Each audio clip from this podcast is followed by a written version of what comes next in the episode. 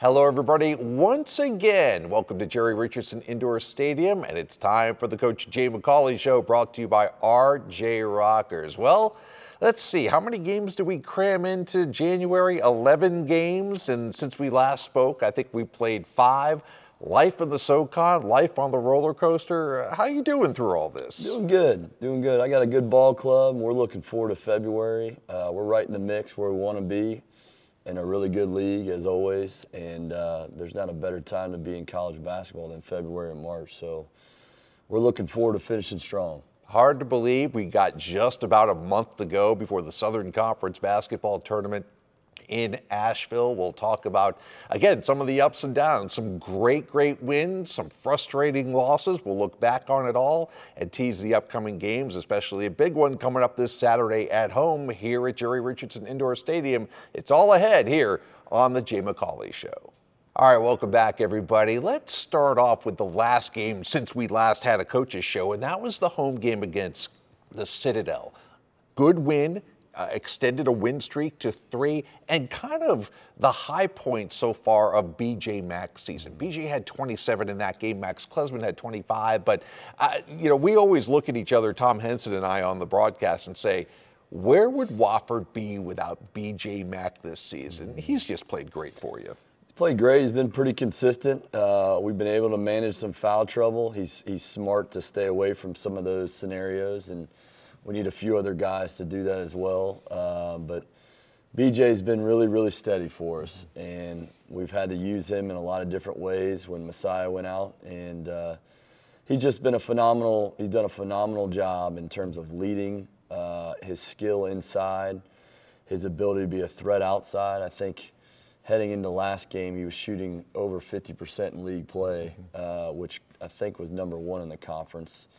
Uh, he's worked on a lot of parts of his game, and we feed off that, and it makes us really, really difficult to guard in some ways. And, you know, it took you guys, I want to say, four or five games to kind of learn to how to play without Messiah yeah. Jones. BJ, a big part of that. Sam Godwin, a big part of that. You're, you're getting contributions at times from David Applegren yeah. and some other guys who have to play against bigs who aren't big guys. How did you, as a coaching staff, work through all of that? Yeah, I mean, we just really haven't uh, spent a whole lot of time of focusing on what we don't have. It's more of what we do have and trying to get guys to really buy into helping the team as best they can and next man up. And as a collective unit, I think we can each chip in with that. And uh, BJ has had to play, what, a couple games over 34, 35 minutes.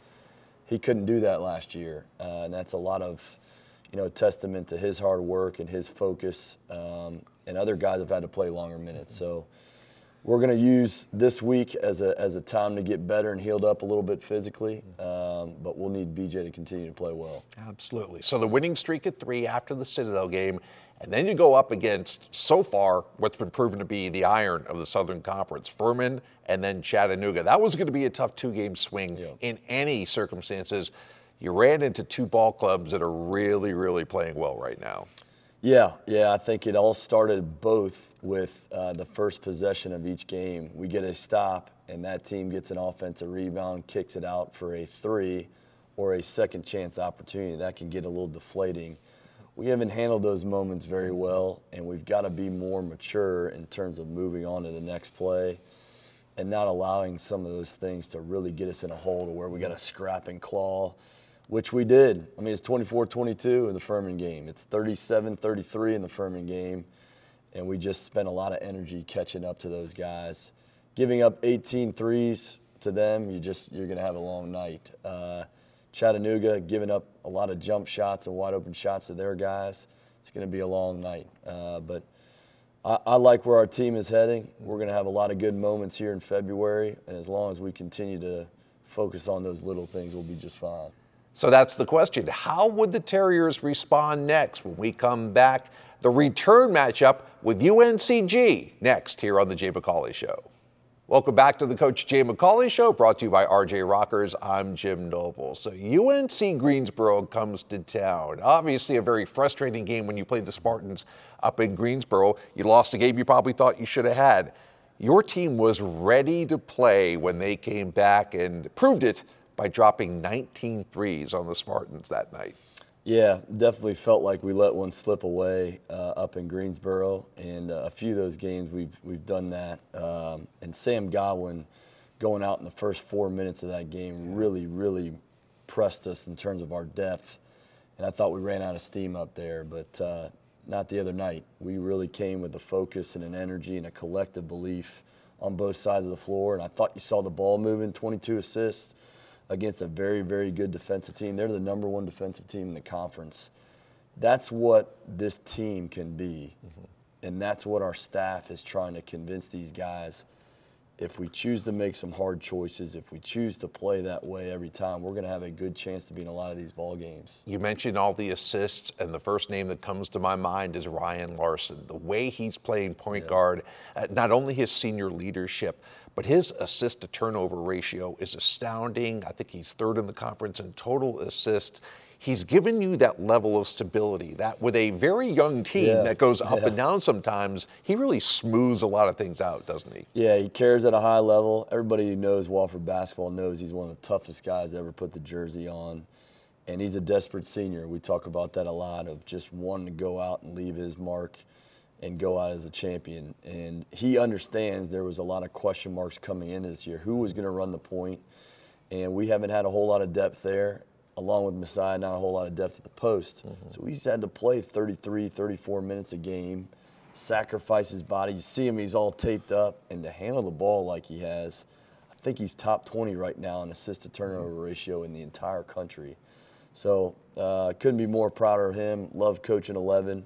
He's going to have a great ending here. I, I just have a feeling he puts in the work every day he's going to lead us here down the stretch. Now, after the UNCG game, obviously you're, you're, you're, feeling pretty good about yourself, but the schedule doesn't do you any favors in terms of a quick turnaround. You got to get right back on the bus on Sunday, head down to Macon, Georgia, and against a Mercer team that was a little shorthanded at the point guard position, you come out.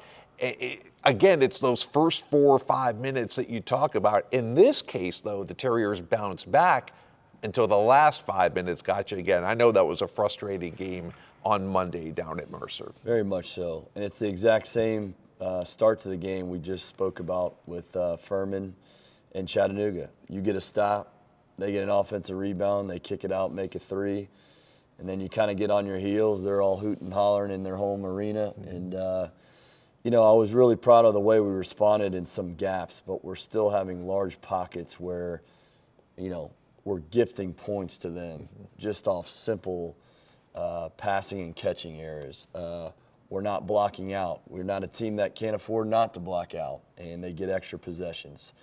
Uh, simple plays at the rim where we're missing layups and and ones.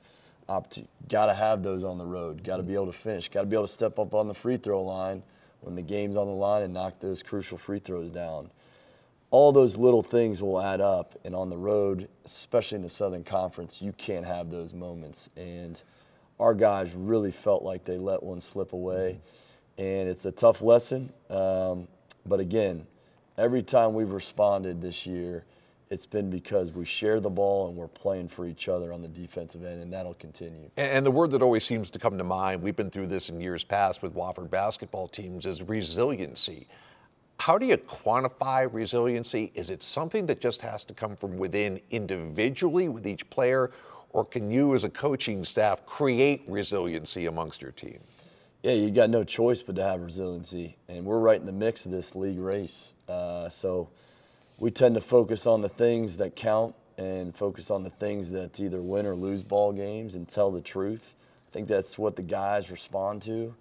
You know, selling them something that ain't real or I can see right through that. Uh, so, speaking the truth to these guys, having a lot of individual and collective meetings, and just making sure we're all pulling the right way. Hey, this is what we look like when we're really good, and this is what we look like when we're not so good.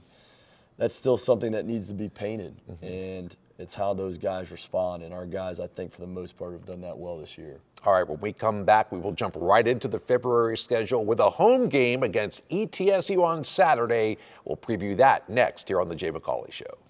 Next up for the Wofford Terriers, a home game and a different start time, Saturday, 2 p.m. against East Tennessee State University. First of all, the start time, a little bit different look for you guys. I'm excited about this one. Tell me about it. Yeah, yeah, life as a coach, when you have 7 p.m. games on Saturday, it's a long day for these guys and our staff. Uh, just waiting, you know, as a competitor, you want to play at 8 a.m. So we're looking forward to it. Hopefully, it's a nice afternoon game where all the families can come out, enjoy the game, go get some dinner here in beautiful Spartanburg and celebrate hopefully a victory. Love to see a packed house. It's a national TV game on CBS Sports Network, but come on down if you can. Let's talk about that first game up there at ETSU where you really took their crowd out of it. It is tough to beat any team in this conference twice. Teams make adjustments. Yeah. And when and when the previous matchup goes your way, there's a tendency to just say, "Hey, let's just do what worked the first time." Not that easy, is it? It isn't. Uh, we were the more aggressive team, I thought, over the course of 40 minutes. They're a super talented team, well coached team. I played for Coach Oliver at Georgia. Got a lot of respect for him and how they do things. And they've got some older guys, right, that are super talented that on any given night can just go off for 25 plus points. So we're going to have to be really, really dialed into knowing who they are and what their tendencies are and be very, very married and committed to blocking out on the shot because they're athletic. They can get second chance points. They can really run in transition. They hurt us there a little bit in the first half with that aspect of the game, but I thought we controlled the game for the most part.